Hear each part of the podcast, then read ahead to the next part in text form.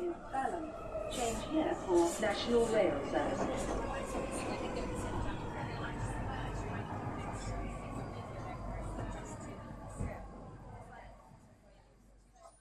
Bine te-am regăsit în stația Londra. Eu sunt Manuel Cheța de la manuelcheța.com și tu asculti podcastul Un român în Londra. Suntem la episodul numărul 210 denumit National Tea Day pe 21 aprilie. Desigur, episodul de față a fost înregistrat în data de 27 aprilie 2022. Bineînțeles, în acest episod 210 vorbim despre acest National Tea Day și, bineînțeles, despre lucrurile pe care le-am mai descoperit în ultima săptămână, respectiv știri și tot fel de alte întâmplări asemănătoare. Și, sincer, dacă trebuie să te gândești, National Tea Day este probabil cea mai British situație sau cel mai british eveniment, dacă vrei să spui așa, când vorbești de evenimente legate de o țară anume. Și atunci, dar fiindcă britanicii au foarte multe chestiuni legate de ceai, de exemplu, când se plictisesc în timp ce vorbesc cu doi oameni, zic, ia uzi, hai la un moment dat să fac uh, niște tea, let me put the kettle on. Și atunci când auzi tot fel de expresii din asta, înseamnă că discuția cumva a lâncezit și oamenii caută cumva să caută o destinde, să, să ajungă într-o situație de destindere, fac un cei după aceea să reîntorc și mai uh, povestesc despre ce aveai de povestit pe acolo. de mi se pare că National Tea Day pe 21 aprilie chiar, uh, chiar merită ținută minte și eventual sărbătorită de mari fani ai ceiului. Nu sunt eu ăla, eu sunt mare fan al cafelei, dar uh, în schimb uh, e bune ținut minte National Tea Day pe 21 aprilie. Înainte de orice, trebuie să fac un mic anunț și anume faptul că podcastul de față este partea Think Digital Podcast Network și mă găsești pe Podbean, iTunes, Spotify, radio.uk, pe site-ul radio.com și mă găsești pe Chris Media, pe chrisliniuțetravel.com și bineînțeles și pe YouTube. Ca recomandare de carte încă rămâne Life 3.0 de Max Tegmark, mai am ultimele 50 de pagini, dintr-o carte de 330 de pagini, și este o carte extraordinar de interesantă. La un moment dat intră niște detalii filozofice, ai putea zice, relativ uh, inutile legate de AI, Artificial Intelligence, dar de fapt este o carte foarte interesantă și este o carte și de filosofie, pe lângă faptul că este o carte de tehnologie și o carte de, să zicem, de știință, legată de posibilitățile prezentate, să zicem, de lumea fizică, de exemplu, de legile fizice. Și așa că Uite-te cum uh, Life 3.0 Max Techmark, o să povestesc puțin mai mult despre cartea asta în episodul viitor, dar cartea asta este foarte faină. Life 3.0 de Max Techmark. Ca de fiecare dată, bineînțeles, merită lăudați niște oameni faini de la câteva ONG-uri și grupuri din astea care ajută oamenii în jur. În primul rând e vorba de ROE Hub, Romanian and Eastern European Hub, care îți oferă sprijin pentru muncă și în caz de violență domestică. Mai sunt cei de la The 3 Million pe Twitter, care se ocupă de drepturile europenilor, cei de la Centrul Filia, care se ocupă de drepturile femeilor, și Eclair.org, care se ocupă de conștientizarea problemei traficului de persoane, la care, din păcate, România este în top 3 pe toată Europa. Un lucru extraordinar de trist. Și un lucru pe care trebuie să-l pomenim de foarte multe ori, și anume tot, tot fel de ONG-uri din astea care ajută pe oamenii din jur, sunt constituite în mare proporție, respectiv 90-95% din femei. Multe femei, multe români ce plecate dincolo, și nu numai dincolo, dar și în țară, se ocupă de aceste ONG-uri și ajută pe oameni cum știu ele mai bine. Și este un lucru extraordinar de știut și, bineînțeles, un îndemn pentru bărbați să se implice ei mai mult în tot felul de acțiuni din astea, Uh, în principiu îi spune că bărbații nu sunt sentimentaliști sau ce vrei tu pe acolo, dar până la urmă nu trebuie să fii mare sentimentalist, să-ți dai seama că anumite chestiuni uh, trebuie, uh, trebuie stabilite, anumite drepturi trebuie protejate. Și cam asta este toată treaba. Nu trebuie să fii sentimentalist, să te intereseze drepturile oamenilor. Și acum hai să mergem în diverse discuții pe care le avem noi în mod normal aveam un rant așa pe tot fel de subiecte, dar singurul meu rant în momentul de față este faptul că uite că vine primăvara și când vine primăvara în Londra, știi că până la urmă o să mai prind și ceva zile senine, dar ce îmi place mie foarte mult că încep copacii să, să înflorească pe aici și, bineînțeles, ziua se mărește. Efectiv, ziua se mărește destul de mult. Gândește-te că Londra este mai aproape de cercul polar decât România.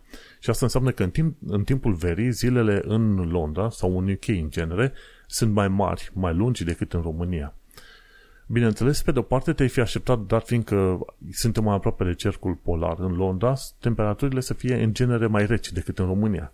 Dar e vorba de acel curent, cred că nu știu dacă e zice Gulf Stream, e acel curent atmosferic pe Oceanul Atlantic și ăla aduce aer cald. Vine dinspre zonele calde, dinspre ecuatorial, ecuator și aduce aer cald înspre zona asta Londra, UK-ul. Și de-aia aici iarna nu este chiar așa de frig pe cum ar fi trebuit să fie. Pe de altă parte, New Yorkul, care este mai jos ca latitudine, este mai aproape de ecuator, să zicem așa, cred că dacă stai să te uiți pe hartă, New Yorkul ar fi aproape la același nivel cu România pe undeva, nu știu sigur. Ei bine, New Yorkul are ninsori de rupe locul. De ce? Pentru că nu mai are aer cald venit de la, de la ecuator, ci vine, primește aer rece dinspre partea de nord, dinspre cercul polar. Și uite cum uh, oameni în poziții teoretic uh, diferite și care ar fi trebuit să aibă frig mult, cum suntem aici, în Londra, avem totuși o viață destul de, de făinuță. Și gândește-te ce înseamnă primăvara. Primăvara înseamnă că ai temperaturi ceva mai, mai făinuțe, respectiv 12 grade, 15 grade, chiar mai mult de atâta, ceea ce este fain. Desigur, nu este atât de mult soare pe cât ai fi crezut. Știi că sunt acele mituri legate de Londra, că este întotdeauna ploios. Nu, de fapt, plouă mai mult în orașe gen Brașov, cantitativ, ca să zic așa, dar Londra este mai norată, ca număr de zile înnorate comparativ cu Brașovul. Brașovul are mai, mult mai multe zile însorite, dar și ploaie mai multă și mai puternică decât Londra. Cam asta ca să știi și tu.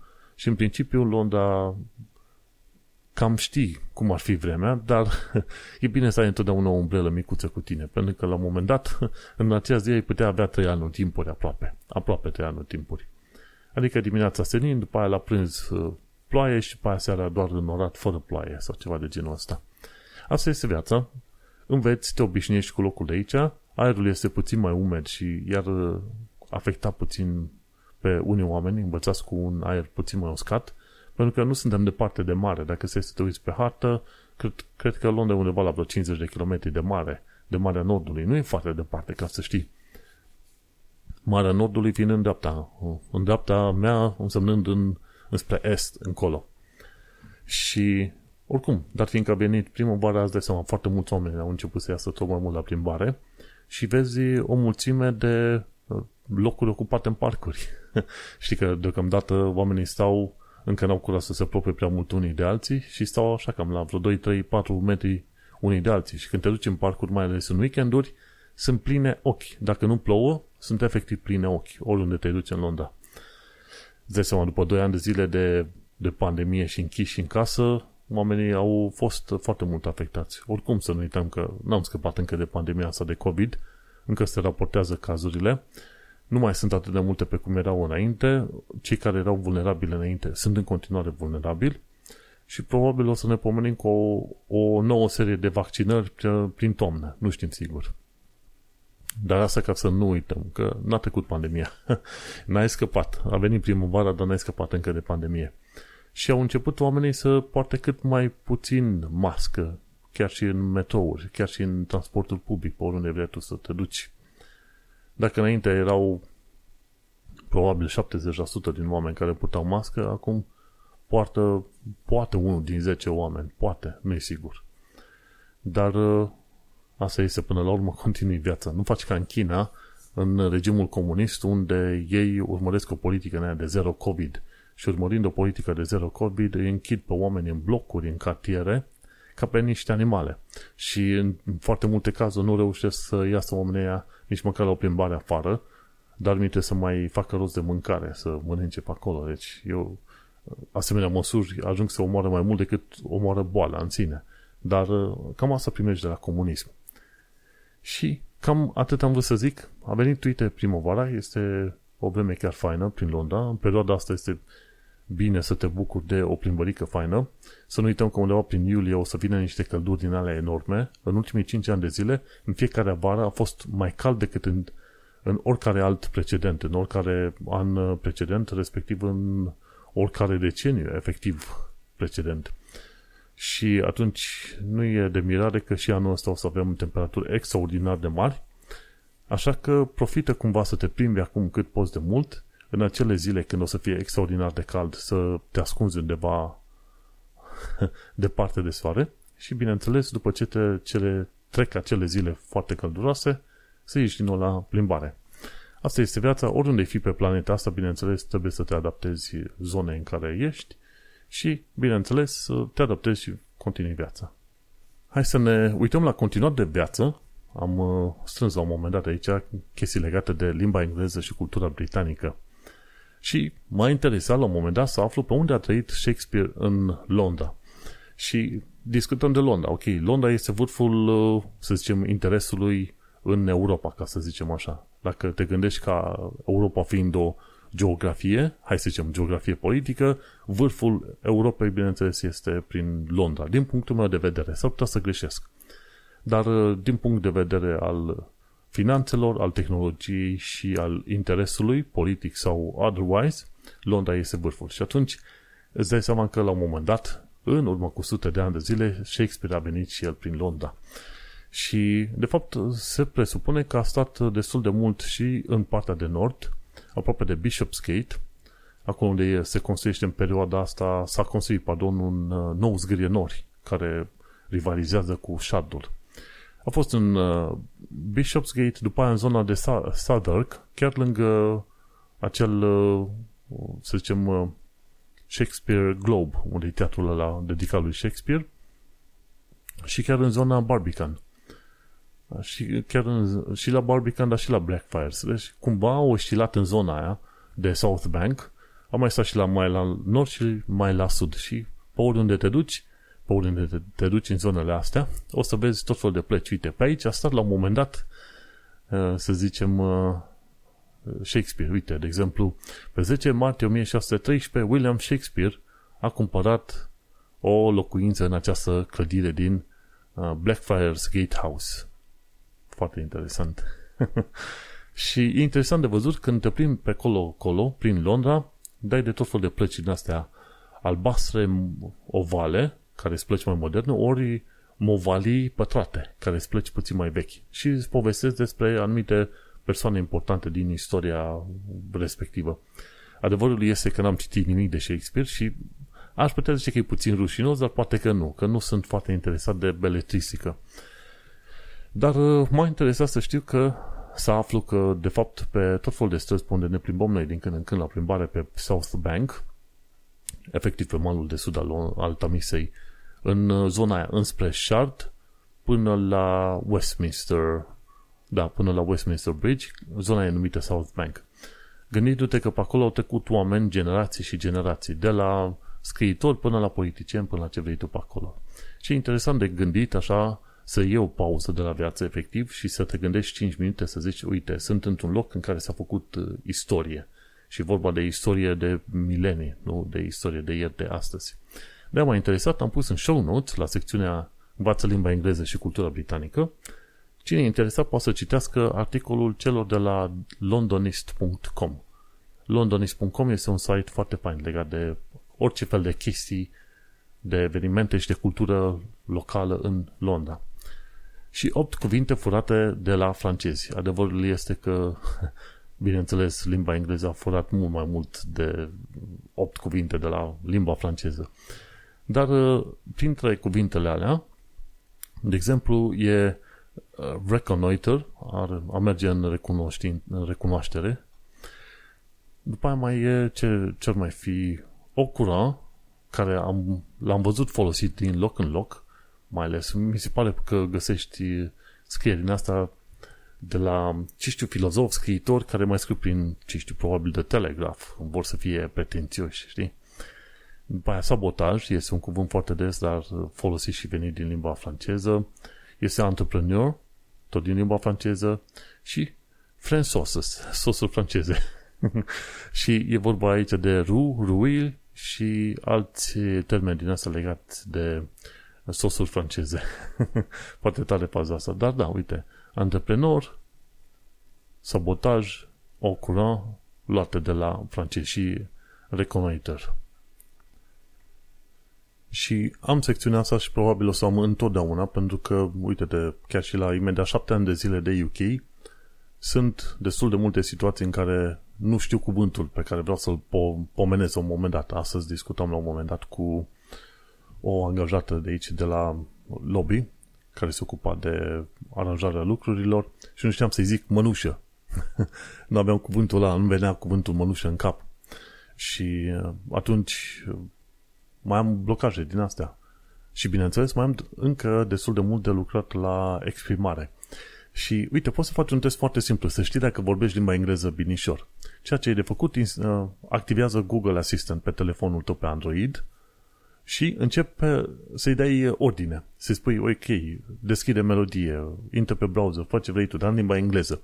Și să vezi dacă te recunoaște.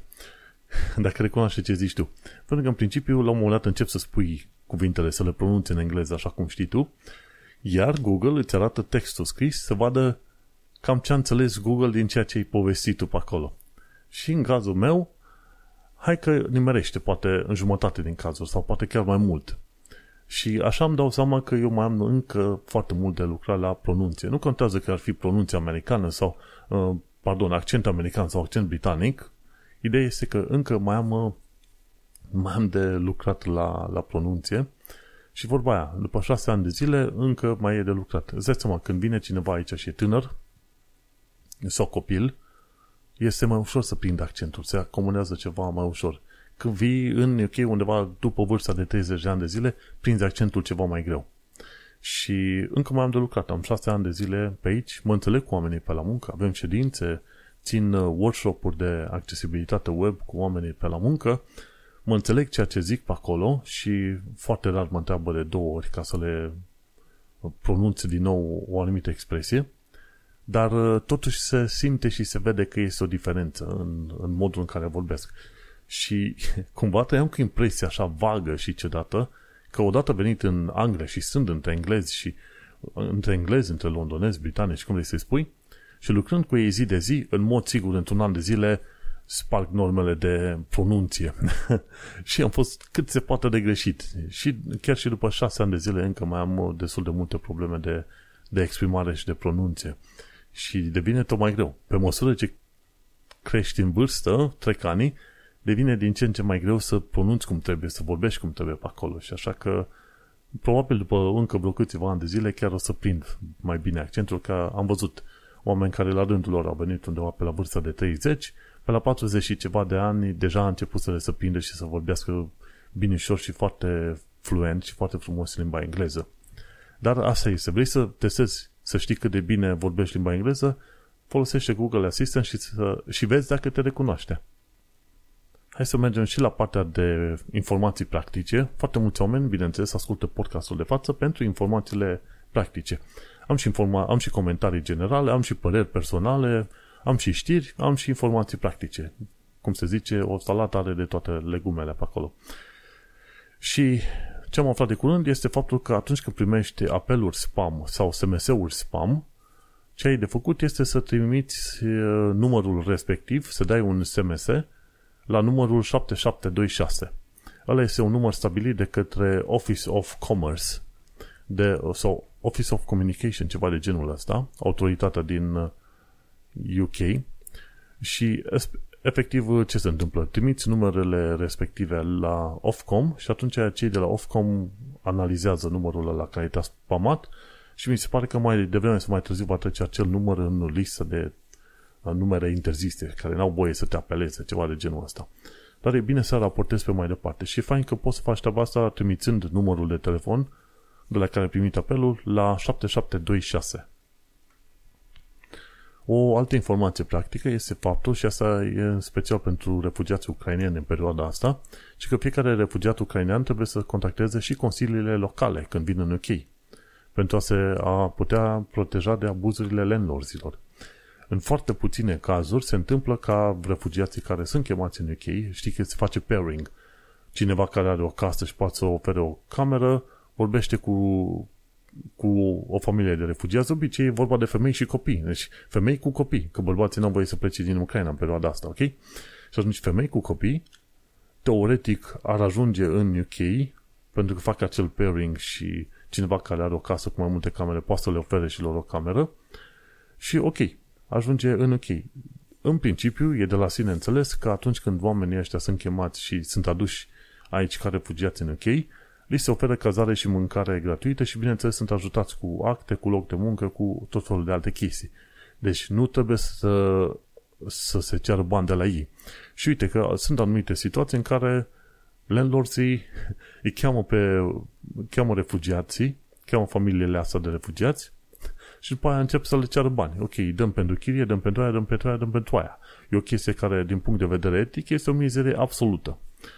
Și atunci, îți dai seama, persoana a fost situații în care refugiate ucrainiene au fost chemate și au ajuns în stradă, pentru că landlordii, după ce au chemat acolo, i-au, i-au scos afară, pentru că refugiatele nu aveau bani de plătit pentru chirie sau pentru facturi sau ce vrei tu pe acolo.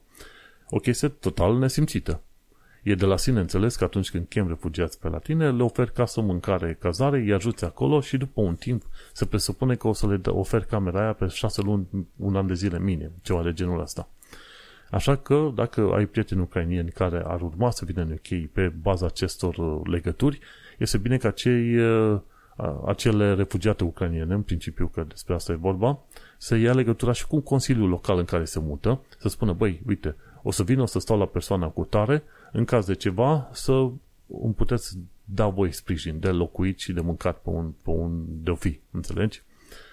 Și am văzut la un moment dat comentarii chiar și prin România și pe tot fel de grupuri din astea de contrariști sau cum vrei să spui, cum că uite-te la câți refugiați ucrainieni, câte refugiate aveau mașini din alea cât de cât moderne, știi? Nu erau Lada, nu erau nici Mercedes, dar cât de cât moderne. Că unii aveau un Volvo, că unii aveau, ce știu Subaru sau ce vrei tu pe acolo și se uitau oamenii ăștia, păi bă, dar ăștia nu sunt prea refugiați, că uite-te la ei că au bani.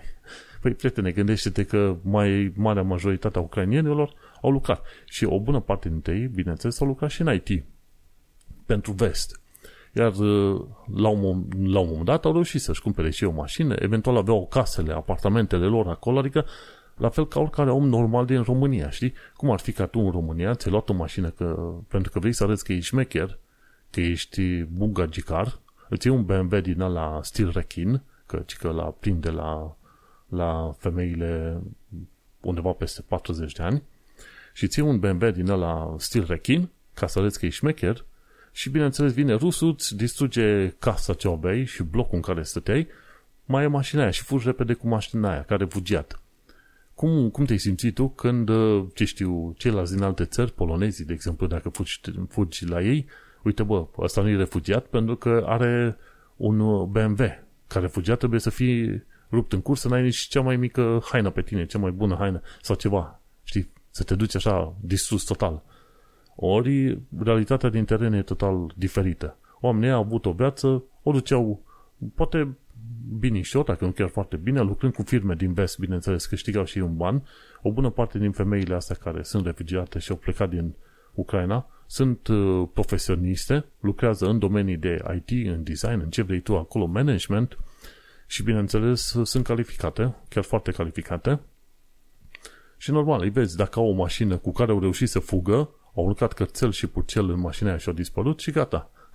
Așa că critica aia din partea românilor și din partea altora e total nefondată și, bineînțeles, chiar uh, idiotă. Pentru că oamenii se gândesc că refugiații ar trebui să fie, ce știu eu, distruși, rupți, uh, uh, fără o mână, fără un picior, fără ce vrei tu pe acolo, înțelegi? Ori oamenii ar trebui să se uite puțin mai atent la toate situațiunile astea. Așa că Revenind, fiecare refugiat ucrainean care vine în UK trebuie să și contacteze consiliile locale pentru că Home Office și-a făcut munca foarte prost. Cumva a, a făcut această rețea prin care britanicii pot chema o familie de ucrainieni, dar cam atâta. Lasă treaba total în, în plop, fără să se mai facă niște verificări la autoritățile locale, verificări în sensul că să se asigure că refugiații primiți sunt bine după o săptămână, după o lună, ceva de genul ăsta. N-am văzut să se dea niște pliante pentru landlords, ceva genul, uite, ăsta e ucrainian, ok, dăm, dăm un pliant pentru landlord, dar dăm și alt pliant pentru refugiați, le dăm în engleză și în limba lor, cu drepturile lor, cu așteptările, cu ce vrei tu pe acolo. Nu e o treabă foarte organizată. În afară de faptul că UK a primit poate doar 12.000 de refugiați din toată povestea asta. Din ce am înțeles eu, România a primit undeva pe la vreo 800.000 de refugiați, Moldova vreo 300.000, Polonia vreo 2 milioane jumătate. În total a ajuns să descoperi că sunt vreo 6-7 milioane de refugiați, în mare parte femei și copii. Ok? Deci contează să accentuăm treaba asta, femei și copii. 6-7 milioane alungați din uh, Ucraina. Și e, cu atât este mai nașpa toată faza asta când landlords cer bani și pe aia dau afară refugiatele pentru că n-au de unde plăti, înțelegi? Deci e o chestie foarte nesimțită. Una este ca bărbat pe stradă, alta e ca femeie pe stradă. Asta trebuie să recunoaștem și e un adevăr inclusiv în UK. O altă informație practică. Brexit, ci că zonele Schengen nu acceptă pașapoarte britanice care au valabilitate mai mare de 10 ani. Sunt situații în care oamenii își înnoiesc pașaportul înainte de perioada de expi, expi, expirare, așa, și atunci cu un an înainte, și atunci noul pașaport are valabilitate de 11 ani, să zicem, ceva de genul ăsta. Și atunci țările Schengen, printre care și mi se pare că este și Portugalia, nu acceptă pașapoarte care au o perioadă de expirare mai mare de 10 ani de zile. Și o chestie pe care oamenii nu știau înainte și nu se interesau, oamenii însemnând britanicii. Pentru că erau în Uniunea Europeană și nu te verifica nimeni la pașaport, în, la valabilitatea pașaportului. Acum te verifică. Așa că dacă ai pașaport britanic, ceea ce mă gândesc că foarte mulți români au, trebuie să ai grijă ca valabilitatea pe el să fie sub 10 ani de zile când te duci în zonele Schengen, dacă folosești acel pașaport. Dacă mai ai pașaportul românesc, well done, ai, uh, ai drum liber prin Uniunea Europeană. Și încă o altă chestie, ce să faci când salariul nu ți-a fost plătit? Cei de pe canalul Settled QA, QA au făcut un filmuleț nou de o oră în care uh, au un material, uh, mi se pare, în limba engleză și în limba, după aia tradus în limba română, în, uh, în care se discută despre, de exemplu, situații în care salariul nu este plătit, dacă nu ești plătit ca angajat, dacă nu ești plătit ca liber uh, profesionist, sau ce se întâmplă dacă ți-a fost restricționat salariul când demisionezi fără preaviz, deduceri neautorizate, scrierea unei scrisori de sesizare, Tribunalul pentru Angajări sau Curtea Locală, ce trebuie făcut mai bine pe acolo. Și este un filmuleț cam de o oră, de ce nu urmărește-l ca să vezi și tu care sunt drepturile tale. Pe de altă parte, am un alt sfat legat de drepturile muncii, este să te și înscrii într-un uh, sindicat. Eu m-am înscris într-un sindicat, nu, nu vorbesc public de chestia asta la locul meu de muncă, niciodată n-am vorbit treaba asta. De ce? Ca să ții ca un fel de carte în aia, de joc, un fel de joker, știi, bine ascuns. Și în principiu sunt la sindicatul numit Prospect Union. Și au din uh, sectorul de IT Prospect Union și după aia în sectorul de uh, servicii guvernamentale, ceva de genul ăsta. Și când e o situație mai uh, neclară pentru mine, trimit un e-mail la uh, helpdesk-ul pentru sindicat, le spun, uite, ăsta este ID-ul meu de membru de sindicat, numele meu, am situația următoare, puteți să-mi dați niște detalii. Și întotdeauna au fost uh, foarte reactivi, ca să zic așa, mi-au răspuns în maxim 24 de ore, mi-au trimis tot felul de detalii, dacă nu le-am înțeles, mi-au zis, ok, contactează-ne înapoi și vom discuta ceva mai mult. Și așa e bine să ai, uh, ce știu, să fii membri într-un fel de sindicat din asta, pentru că în anumite situații mai complicate poți să chemi pe cineva de la sindicat să te ajute în disputele de muncă. Și atunci cei de la sindicat vor trimite un jurist pentru tine să negocieze niște chestii, dacă este nevoie la firma unde ar fi teoretic probleme. Așa că, de ce nu? Și ca să fii membru într-un sindicat, mi se pare că pornește de la vreo 10 lire pe lună, ceva de genul ăsta. De, nu plătește o enormitate de bani. Dar uh, te ajută pentru că ai în principiu o adresă de e-mail teoretic, unde poți să trimiți ca să ai niște informații cât mai repede posibil. Deși există tot felul de ONG-uri, de exemplu, există Work Right Center, există Job Center Plus, mi se pare, care ți-ar răspunde înapoi, sau pentru probleme de locuit sunt cei de la Shelter, sunt, sunt ceva servicii. Or Citizens Advice, pentru foarte multe chestiuni poți să cauți pe internet Citizens Advice UK. Și cam atât cu perioada asta, cu secțiunea asta, pardon, de sfaturi practice. Aici se termină prima parte a podcastului. cea care va fi difuzată joi pe la ora 6 seara pe radio.com. Noi ne mai auzim pe manuelcheța.com unde poți să cauți episodul 210 denumit National Tea Party. Ne mai auzim, bafta! Știi care este faza cea mai interesantă? De fiecare dată când încep să fac înregistrările pentru podcast, zic, ok, o să-l fac de maxim jumătate de oră și termin toată povestea asta, mă duc și liniștit în, uh, în viața mea, în uh, treburile mele. Dar uh, în funcție de linkurile puse în show notes, întotdeauna ajung să mă întinde până aproape de o oră. Dar, desigur, chiar dacă aș avea trei linkuri, ar fi ceva de povesti, pentru că discutăm de context, discutăm de situații, discutăm de viața în străinătate, discutăm de viața în Londra, de exemplu, și dintr-un anumit punct de vedere, bineînțeles, punctul meu de vedere, care este un punct cât se poate de subiectiv, pentru că dacă te duce la un alt român, ăla ți-ar putea povesti o chestiuni total și total diferite. Dar asta este viața, nu? Mergem mai departe, viața în Londra și în străinătate, ci că care este originea râului Tamisa? Ci că este un zona Seven Springs în Cotswold. Și mă, mă interesează treaba asta de ce? Pentru că Tamisa, prin zona asta, prin zona Isle of Dogs, Canary Wharf, unde locuiesc, este destul de murdară și urâtă. Dar dacă te duci să vezi cum arată râul Tamisa prin zona aia Richmond, chiar mai sus de Richmond, apa este destul de clară și curată și nu ți-ar fi teamă să te bagi în apa aia, dacă ai vrea la un moment dat, știi? Și de-aia mă întrebam, ok, de unde, până, până la urmă, de unde vine râul Tamisa? Și mi se pare că are și vreo 300 de kilometri lungime, ceva de genul ăsta. Nu este foarte mare, nici foarte mic. Și este efectiv important pentru că face o divizie aproape clară între zona de nord a Londrei și zona de sud. Și zona de nord are foarte multe linii de metro. Zona de sud are mai mult linii din asta de suprafață și la distanțe mai mari. În zona de nord pare teoretic să fie mai populată decât zona de sud, în zona de sud ai ceva mai multă verdeață și mai răspândită, ceva de genul ăsta. În fine, râul ăsta face ciudățenii și poate chiar și minuni din când în când. Ce mai descoperit de curând este că o britanică a fost în căutare de papanași în Little Romania, respectiv, cum zic românii, Bontoc, dar în limba engleză este Burnt Oak. Este copacul ars. Oak nici nu bine în cap acum numele acelui cuvânt. În fine, stejar sau ceva de genul ăsta, stejarul ars, ceva de genul ăsta. Ei, acolo este o braserie la care am mai fost la un moment dat și au tot felul de mâncăruri românești foarte, foarte bune. Se numește braseria Timișoreana. Dacă ajungi în zona Enfield, prin zona Burnt Oak, adică ajungi la linia, la capătul liniei nord, uh, Northern, mi se pare, și de acolo te mai duci puțin pe jos, în zona respectivă găsești braseria Timișoreana.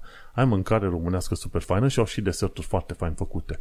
Și britanica asta de care vorbim a fost la un moment dat uh, în România. Ea este musulmană, mi se pare, din Bengal, parcă înțeleg, de, de origine, că ea de fapt s-a, părinții ei sunt, uh, sunt, uh, mi se pare, din Bengal și musulmani și ea normal s-a născut în UK, a trăit în UK, este cetățean britanic. De am și spus, e este britanică, nu am spus că este din Bengal și ce vrei tu pe acolo, pentru că asta contează. Este britanică, s-a dus în România, a făcut vreo câteva filmulețe foarte interesante legate de București, Brașov.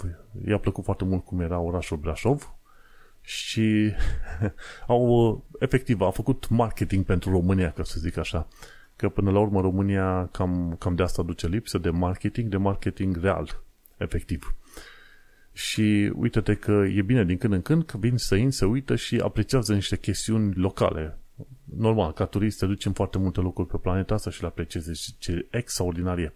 Mai puțin cu trăitul, dar asta e o altă discuție. Ideea e că i-a plăcut foarte mult și a povestit în vreo câteva episoade despre experiența ei din România, foarte pozitivă, și dat fiindcă a descoperit și cumva pe undeva prin România, a zis că vrea să-i redescopere în Little Romania, în nordul Londrei, în zona numită Burnt Oak, sau pe românește în Bontoc. S-a dus, a găsit până la urmă papanaș la braseria Timișoreana. A trebuit să facă ceva muncă de detectiv. Și a găsit și i-a plăcut uh, uh acei, i-a, i-au plăcut acei papanași. Adevărul e că am fost și eu o dată sau de două ori, mi se pare, la braseria Timișoreana. Este foarte departe față de locul în care sau în momentul de față, dar mâncarea este foarte bună și desertul este foarte bun. Dacă ajungi vreodată pe acolo, auzind de faptul că am povestit de Braseria Timișoara, spune-le, băi, vedeți că este un blogger numit, un blogger și podcaster numit uh, Manuel Cheța, care a spus că voi aveți mâncare faină și de-aia am venit aici. Spuneți-le ca să știe și ei că sunt apreciați și cumva ajung în istoria diasporei, ca să zicem așa, Braseria Timișorana din uh, Brântoc. Mergem pe mai departe. Uite că lumea deja a început să iasă la plimbare în Soho. Dacă te duci în Soho, este o zonă a desmățului. Acum depinde de oameni. Eu nu sunt foarte pretecăreț, așa că nu o să mă vezi pe acolo. Dar în principiu acolo ai baruri pentru toți și toate de la toate genurile până la toate vârstele, de la toate gusturile muzicale până la orice vrei tu și toate națiile și culorile posibile și imposibile. Și este un loc extraordinar de colorat și super, super tare. Dacă ești o persoană petecăreață, Soho este clar locul în care trebuie să te duci. Măcar să, să vizitezi de câteva ori. Și ci că în articolul scris de cei de la The Guardian, da, e articolul de la Guardian, da, au spus că foarte mulți sub vârsta, vârsta de 25 de ani au, au început să iasă de nebuni pe stradă, de nebuni. Pentru că, nu, îți dai seama, au suferit nu, Doi ani de zile din viața omului să stai cumva blocat în casă din cauza unui virus nenorocit. Și, bineînțeles, din cauza incompetenței chinezilor, dacă stai să te gândești până la urmă urmei. Dar asta sunt chestiuni de rezolvat pentru istoria mai pe larg a noul, noului mileniu. Bun. Și, bineînțeles, aflăm cum era Isle of Dogs și Canary Wharf prin 1990. E canalul la Thames TV pe YouTube, tot îl urmăresc și îmi place să văd ce, ce evoluție a avut, să zicem, și UK-ul și Londra în anumite perioade. Bineînțeles, Thames TV are și, și chestiuni legate de Londra, dar și chestiuni legate de, să zicem, Isle of Man de curând au avut o chestie. Și când te uiți la cum arăta Isle of Dogs în anii 90, bine, mai precis 98 și 99, exista doar One Canada Square, existau, bineînțeles, existau tot fel de case, dar nu exista efectiv uh, nebunia ce acum din zona de Canary Wharf, adică acum dacă te uiți la Canary Wharf, zici că e un fel de Manhattan. Și foarte mulți oameni pe grupurile de Facebook uh, aici din zona Isle of Dogs se plâng că le e teamă că în to- toată zona asta de Isle of Dogs mai devreme sau mai târziu va fi Manhat- Manhattanizată. Deci umplută din cap până în coadă de zgrienori. Într-un fel, poate că nu m-a supărat, dar pe de altă parte este puțin probabil, pentru că sunt foarte multe locuințe construite, gen uh, imobile din de 4-5 etaje cu zeci de apartamente înăuntru. Alea nu o să le vezi prea curând dărâmate. Și probabil că s o ajunge, să zicem, în situația, lui, situația Manhattanului, cu foarte multe blocuri înalte, dar poate peste 50 de ani, nu în perioada imediat următoare.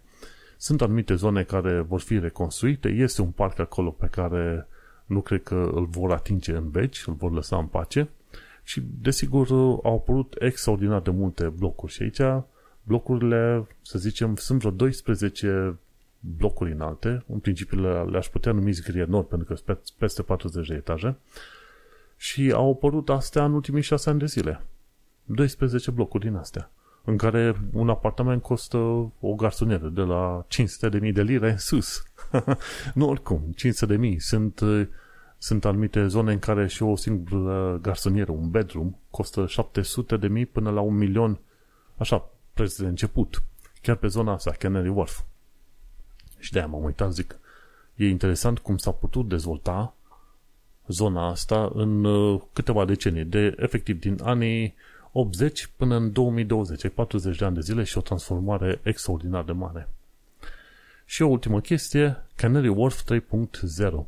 Ci că Canary Wharf 1 a fost uh, construirea de office work, office area, Canary Wharf 2-ul ar trebui să fie zona în care uh, te duci să mai uh, să zicem, ieși la un restaurant, dar ci că Canary Wharf uh, e vorba să facă, să zicem, zona de familie. Știi chiar aici zice în articol. Și că versiunea de Canary Wharf 1 a fost un centru financiar. 2-ul au, a fost începerea de construcții din astea rezidențiale, unde mai poți și locui. Iar partea de 3 este vorba de crearea multor locuri de de entertainment, de restaurante, locuri în care vrei să și locuiești.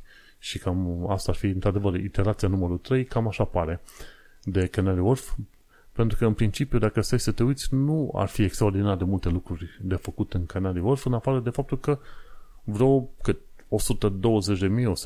150.000 de oameni vin la muncă în fiecare zi în uh, zgârienorii de aici.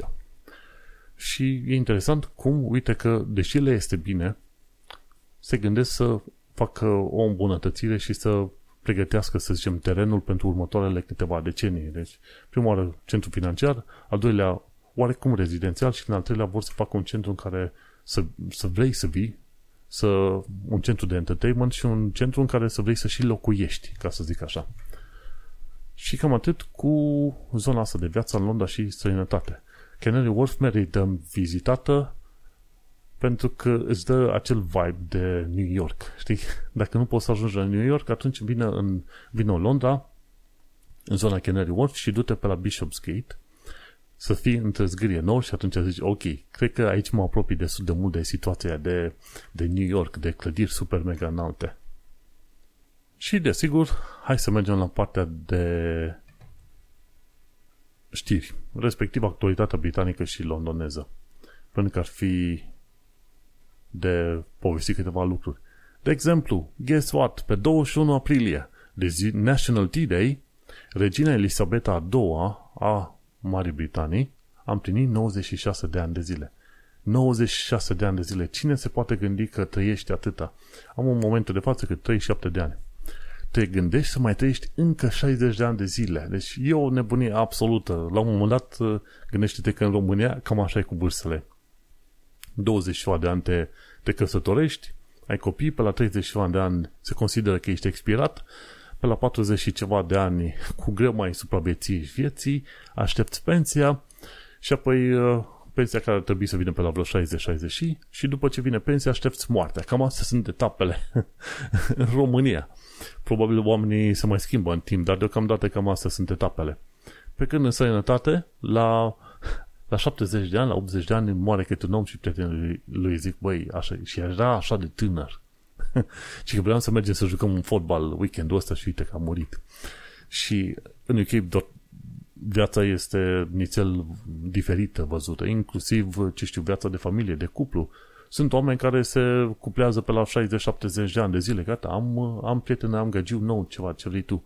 La 60-70 de ani de zile, când în România mai zice că în principiu omul trebuie băgat direct în mormânt, direct, fără să mai pierzi vremea cu el. Dar în sănătate situația este puțin diferită. Bineînțeles, pe 21 aprilie este National Tea Day, n-am știut, dar să țin minte, cumva podcasturile mele nu s-au prea nimerit să fie foarte pe on-brand cu National Tea Day, dar o să văd pe anii viitor să țin minte. Și bineînțeles, pe 23 aprilie, adică vreo 4 zile în urmă,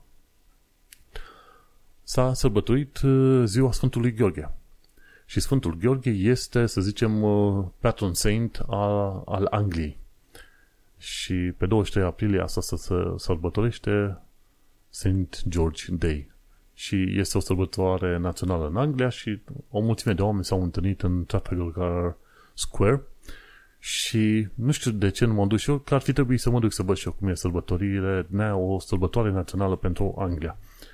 Oricum, 23 aprilie a fost St. George Day. Mergem pe mai departe. Ce, ce s-a făcut în ultima perioadă, ci că au fost zeci de plângeri făcute la adresa Rusiei pentru crime de război. Cei de la Medpolice au tot felul de departamente și au chiar și un departament în care te poți plânge de crime de război. Și nu e vorba numai de Rusia în perioada asta, ci e vorba și de alți oameni care au venit mai, mai ales din zona, mi se pare, Fran- nu Franței, pardon, din zonele din continentul Africii sau din uh, Orientul Mijlociu. Acești oameni fac plângeri pe tot felul de crime de război și la un moment dat când sunt prinși în Londra persoane importante care au fost, uh, care sunt obiectul acelor uh, analize sau investigații pot fi arestați. Și e bun. E bun, e un serviciu interesant, un lucru foarte bun de știut că poți să vii în Londra să faci plângeri pentru crime de război. Ci că tot mai mulți oameni în ultima perioadă plătesc pentru tratamente private. Pentru că NHS-ul, dacă ai nevoie de tratament sau verificare, Dacă nu e ceva urgent, o să dureze efectiv luni și luni de zile până când te vor uh, putea verifica și te vor putea trece la un tratament. Și este destul de trist, dar în principiu este trist pentru că până la urmă guverne succesive au tăiat din fonduri și din numărul de oameni care lucrează la NHS.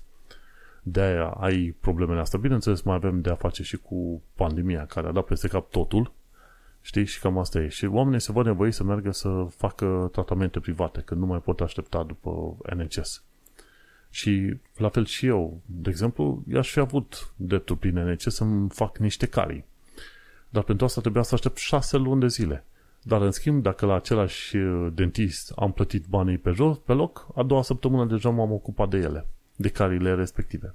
Rapid. Și unii oameni nu au timp de stat așa luni, ani întregi ca să-și facă un tratament și vor trebui să plătească. Și dat fiindcă, uite, în ultima perioadă viața este mai grea, au ajuns și destul de mulți câini să fie abandonați. Știi cum e? Și când au început oamenii să iasă din pandemie, au început să abandoneze câini. Abandoneze în sensul să-i ducă înapoi la adăpost. O tonă de oameni se simțeau singuri și au la câine.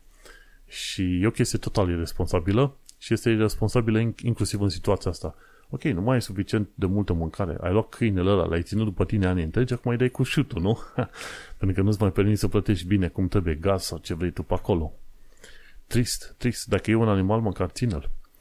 Și ci că în ultima perioadă este mai greu de verificat identitatea cu noile schimbări de la HMRC. Și asta e o chestie pe care am descoperit-o de curând, nu pentru mine, ci pentru o cunoștință. Încerca să fac, să zicem, un, un self-employment, dar când vrei să-ți faci verificarea identității, trebuie să trimiți fie permis de conducere irlandez, fie pașaport britanic, fie alt fel de acte, pe care, în mod normal, dacă nu ești cetățean britanic, n-ai, cum de unde, n-ai de unde să le scoți.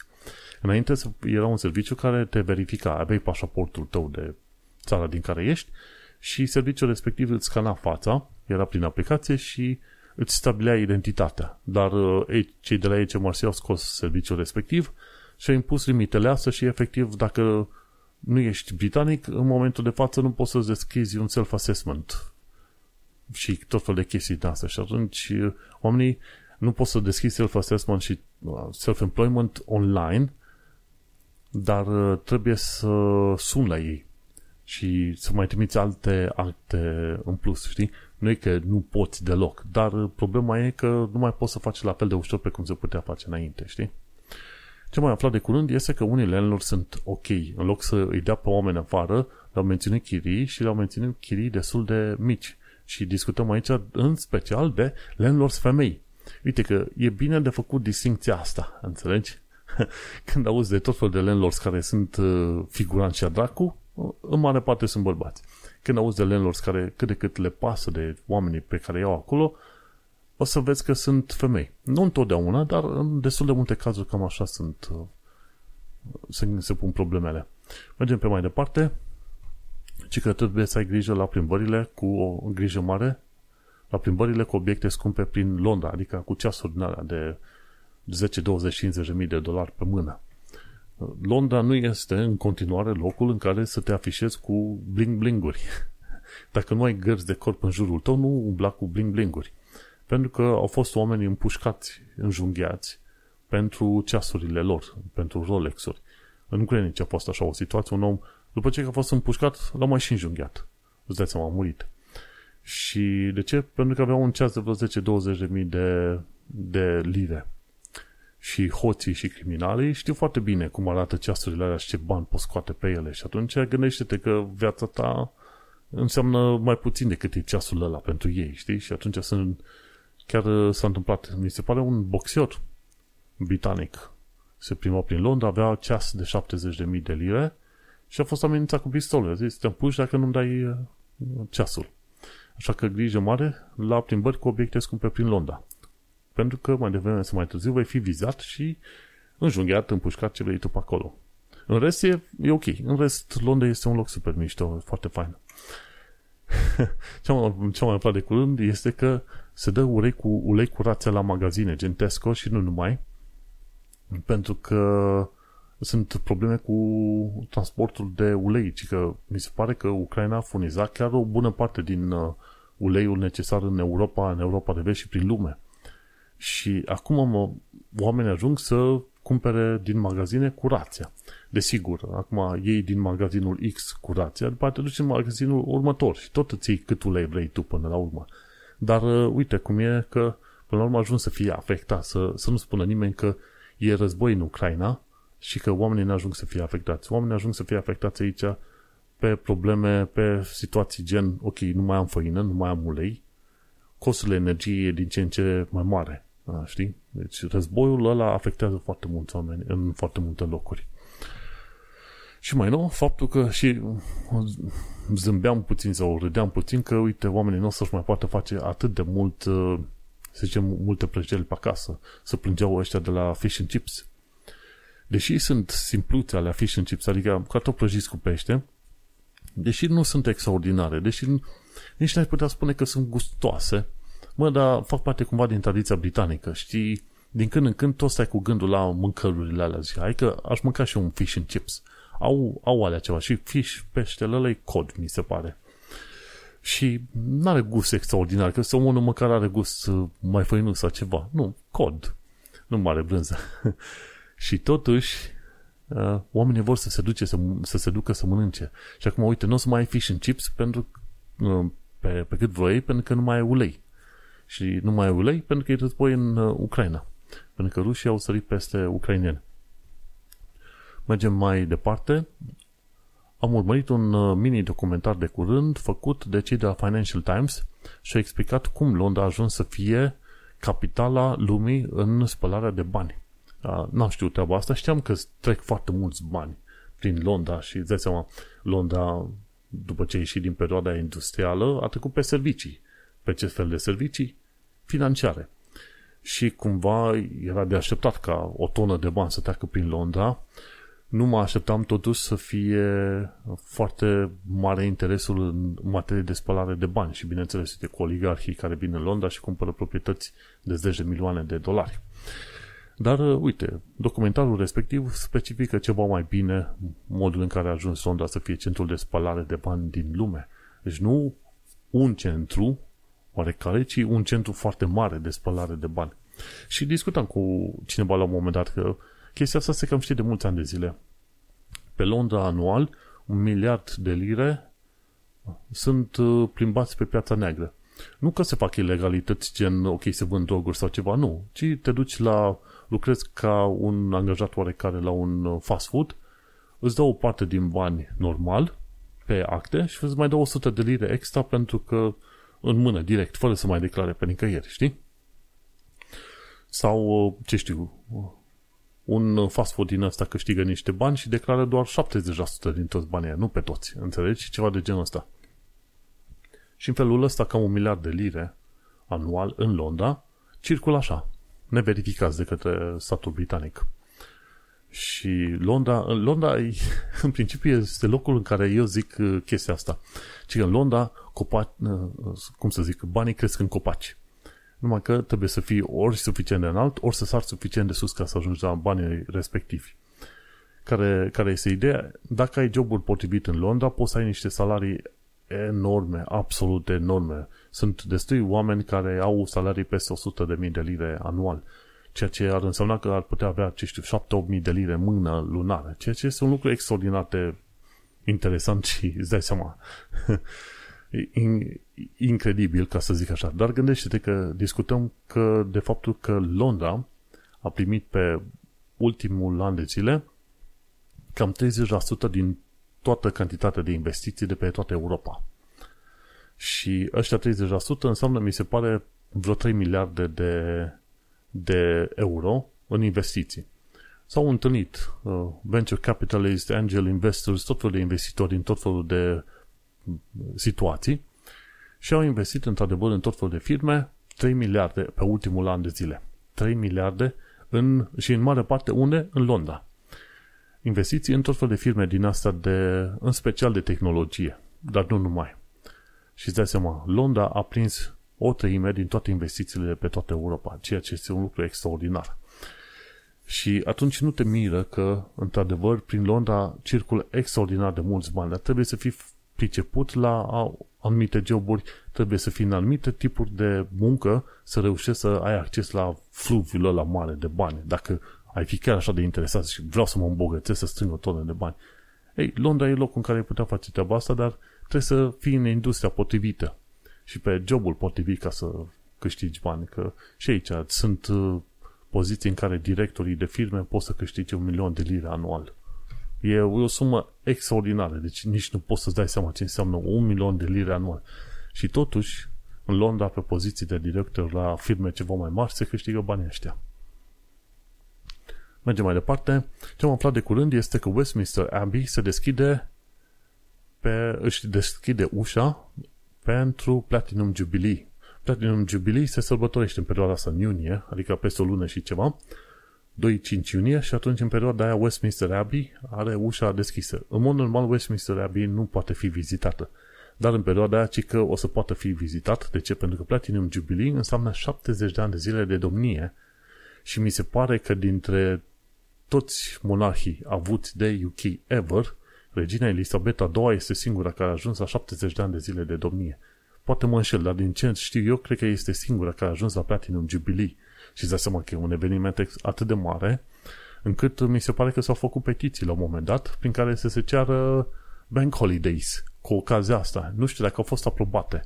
Ia să mă uit la bank holiday pe, pe UK. Bank holiday UK 2020. Și hai să ne uităm UK Bank Holidays. Ah, da mă, pe bune. Nebunie, uite, pe 3 iunie, într-o zi de vineri, este Platinum Jubilee Bank Holiday. Deci a fost aprobată. Probabil printr-o lege dată de către Camera Comunelor, aprobată de Camera Lorzilor și, bineînțeles, semnată de către, de către regină. Că dacă stau să mă uit la Bank Holidays, ar trebui să... Ia să văd pentru ceilalți. Past. 2022, Good Friday, 2021, sorry, 2021. Deci în 2021 n-ai avut în iunie niciun fel de ăsta bank holiday. Aveai doar în mai, aprilie, mai și august, decembrie și ianuarie atâta. Dar în 2022, uite că a fost uh, implementată chestia asta, gen pe 3 iunie, vineri, e Platinum Jubilee Bank Holiday. Hai să ne uităm în 2023. În 2023 nu o să mai fie Platinum Jubilee. 10 aprilie, 1 mai, 29, 28 august, o să, fie, o să revină la normal. Deci Bank Holidays o să fie acele normale. 1, 2, 3, 4, 5, 6, 7, 8 zile de Bank Holidays. Dar în 2022, uite, pe 3 iunie, vineri, o să fie Platinum Jubilee Bank Holiday. Nu vezi? Și zici că britanicii cumva nu sunt ei prea tare interesați de monarhie. Uite, dacă au reușit să obțină chiar și un, o zi nouă liberă, un bank holiday, pe 3 iunie. Foarte, foarte tare. Și să mergem pe mai departe am aflat de curând că Landmark Pinnacle este nașpa. Landmark Pinnacle este vorba de cea mai înaltă clădire rezidențială din Europa de vest, în principiu, dacă nu chiar din toată Europa. Și Landmark Pinnacle a fost lăudat ca fiind unul dintre cele mai mari turnuri de astea rezidențiale. Cred că are undeva pe la vreo 70 de etaje, ceva de genul ăsta. Vecin cu mine, adică îl văd de aici, din, din blocul meu. Dar, ci că au tot fel de probleme, nu în foarte multe locuri, dar câțiva oameni au început să se plângă deja de inundație, de igrasie, de faptul că nu le merge sala de sport și nu le merge piscina, grădina, ce vrei tu, tot felul de lucruri în alea, la un an de zile după ce s-au mutat în blocul ăla. Și chiar vreau să căutăm să stăm în chirie în, în Landmark Pinnacle, dar cumva ne-am decis să stăm în alt bloc, undeva în zonă, dar să stăm în alt bloc și am făcut bine. Am vorbit cu mai mulți oameni chiar și în blocul ăsta în care stăm noi și au zis că Landmark Pinnacle nu este un loc în care vrea să cumperi sau să locuiești. Așa că cumva am avut bafta de a mă ales în locul potrivit. Și bineînțeles, pe de altă parte îmi place că în locul ăsta am și internet de 1 gigabit. Deci nu știi ce înseamnă să ai un internet rapid și să nu spici așa la ore random. Mă bucur, cred că mă bucur mai mult decât orice altceva. Bun, ce mai aflat de curând este faptul că cei care sunt pe cursa aia de 10 ani de rezidență nu au dreptul la beneficii cât, cât uh, sunt în cursa aia de 10 ani de rezidență. Și mi se pare că este vorba de oameni care tot trebuie să schimbe vizele la o 2-3 ani de zile, ceva de genul ăsta. Și nu pot, dacă nu au joburi în perioada aia, nu pot beneficia, nu pot primi niște beneficii gen mâncare sau să fie ajutați cu locuitul sau alte chestii de astea. În principiu, poți să știi că UK-ul nu este foarte prietenos cu imigranții, mai ales dacă e vorba de imigranți care sunt în pătura de jos sau care sunt mai nevoiași. Din ce am înțeles eu, în alte zone, gen probabil Olanda sau Germania, sunt mai grijuli cu oamenii decât în UK. Așa că trebuie să ai foarte mare grijă, mai ales acum, în perioada asta, că UK e și din Uniunea Europeană, trebuie să fii foarte atent la cursă, la calea pe care trebuie să o iei ca să obții, ce știu, rezidență temporară, rezidență permanentă, cetățenia și așa mai departe.